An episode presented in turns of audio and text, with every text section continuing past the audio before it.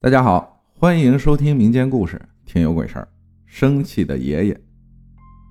以前的时候啊，我也根本不相信什么鬼神灵异事件。但是1995年那年过年所发生的事儿，让我现在都记忆犹新。我家祖籍是安徽省蒙城的。以前的时候，我爸爸家里穷啊。我大爷五几年初中毕业，去新疆罗布泊戈壁滩当兵了。老爸上完高中，因为我奶奶不让读大学，所以老爸只好当兵了。以前对于农村里的孩子，当兵是唯一的出路。因为老爸高中毕业，在部队里属于高文化了，没两年就升到了排长。老妈作为随军家属也来到了部队大院，所以我们也就出生在了部队大院。部队在一座山坳里。里面的部队设施和营房都是六七十年代大三线时期，一点点靠部队的战士盖出来的。因为部队的特殊性和涉密，所以进出部队也只有一条水泥公路，其中一小段略带有一点点很小的坡度，三四十米的距离吧，人称“鬼路”。说来也是邪门，无论夏天有多热。那一段路就是感觉凉飕飕的，尤其是晚上，感觉就是阴风阵阵。我经历的事儿也是在这段路上开始的。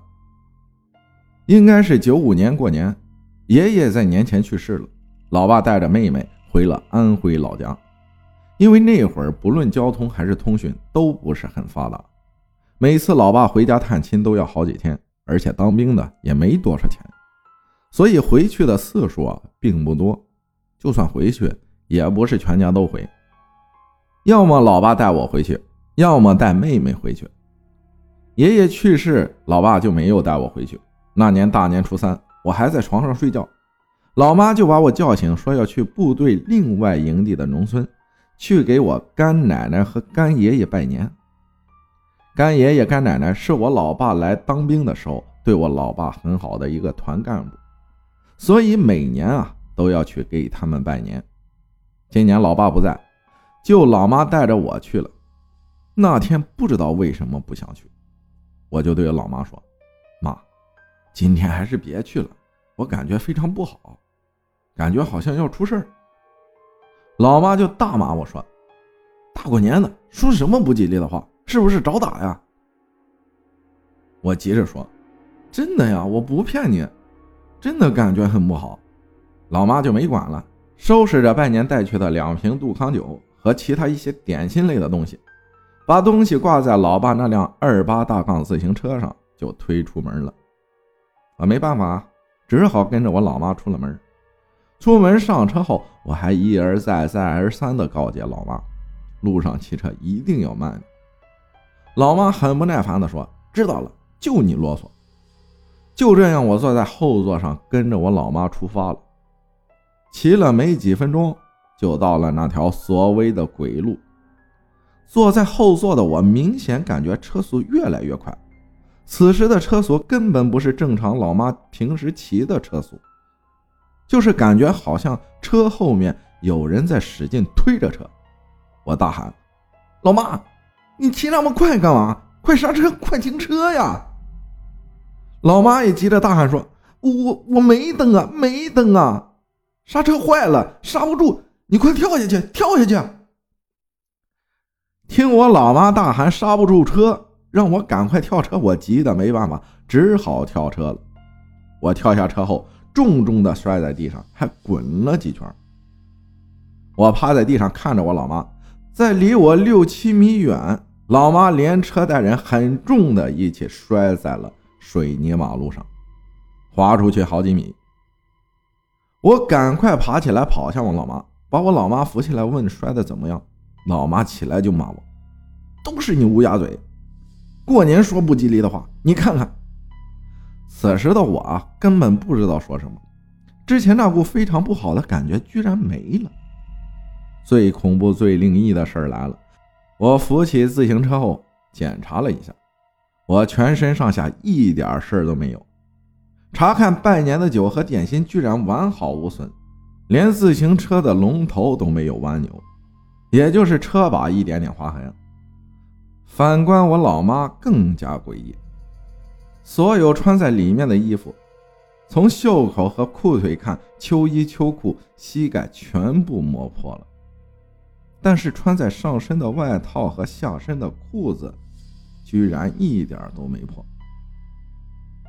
老妈右手腕和双腿当时疼得厉害，后面遇到老爸的战友也是老乡，他就回部队大院又叫来了几个安徽战友，一起把我老妈送回了家。回家后，战友老乡就问我妈怎么摔的，老妈就指着我说：“他呀，一大早就起来拜年，他说感觉不好要出事儿，乌鸦嘴，真出事儿了。”然后就把经过和车锁的事也和大家说了。其中一个叔叔就问：“真邪门，你家最近是不是出什么事儿了？”这一问，老妈猛地大喊：“年前他爷爷去世了，我俩没回去。他爸带着妹妹回去了，是不是他爷爷生气了？”这么一说，那个叔叔和其中一个阿姨说道：“很可能是爷爷生气了，本来就不经常回安徽，看不到孙子。”死了也不带孙子回来送一程，老爷子走的时候不安稳呐。你马上去买黄纸和香，然后按照安徽老家的习俗，中午做点馒头、麻叶、馓子等东西。中午朝安徽方向，带着儿子一起跪拜，祈求他老人家原谅。老妈一听脸色都变了，因为摔伤了，双腿走路困难，所以准备的一些东西啊，都是叔叔阿姨他们帮忙的。但是中午在做的过程中不能让别人帮忙，一定要自己做。老妈忍着剧疼，一点点做好这些老家的吃的，然后拿出来摆放好，拉着我跪下，向安徽老家方向进行了跪拜。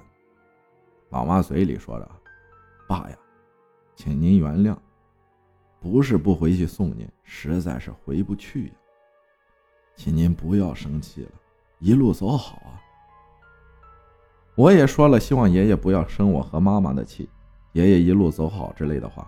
跪拜完之后，在家又上了香，一切弄好后，叔叔阿姨们就走了。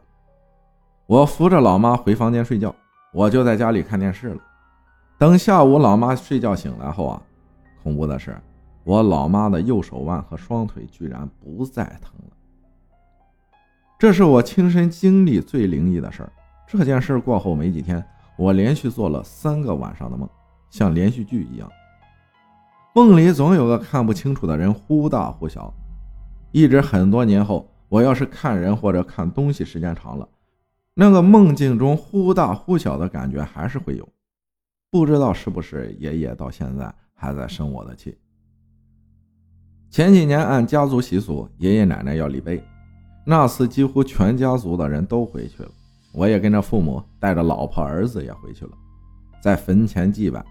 那次祭拜后，这种忽远忽近的感觉也逐渐消失了。这次事件过了二十几年了，但是对我的影响真的很大，也开始相信这些事儿了。最后说下那条鬼路为什么邪门，是因为那条路上每年都要死人，而且就死在那条鬼路上。部队也因为一些政策已经不在了，但是部队两侧还有本地的两个村庄，马路上两侧的梧桐树也因为部队不在了，缺少管理和维护，两侧的梧桐树也就破旧不堪了。傍晚的时候从这里经过，就是感觉两侧是一排人恐怖的站在那里，只要从那里经过，依然会感觉到阴风阵阵。感谢何勇哥分享的故事。人生在世，都有一点点遗憾。有些亲人离世的遗憾，就是没有见到亲人最后一面。感谢大家的收听，我是阿浩，咱们下期再见。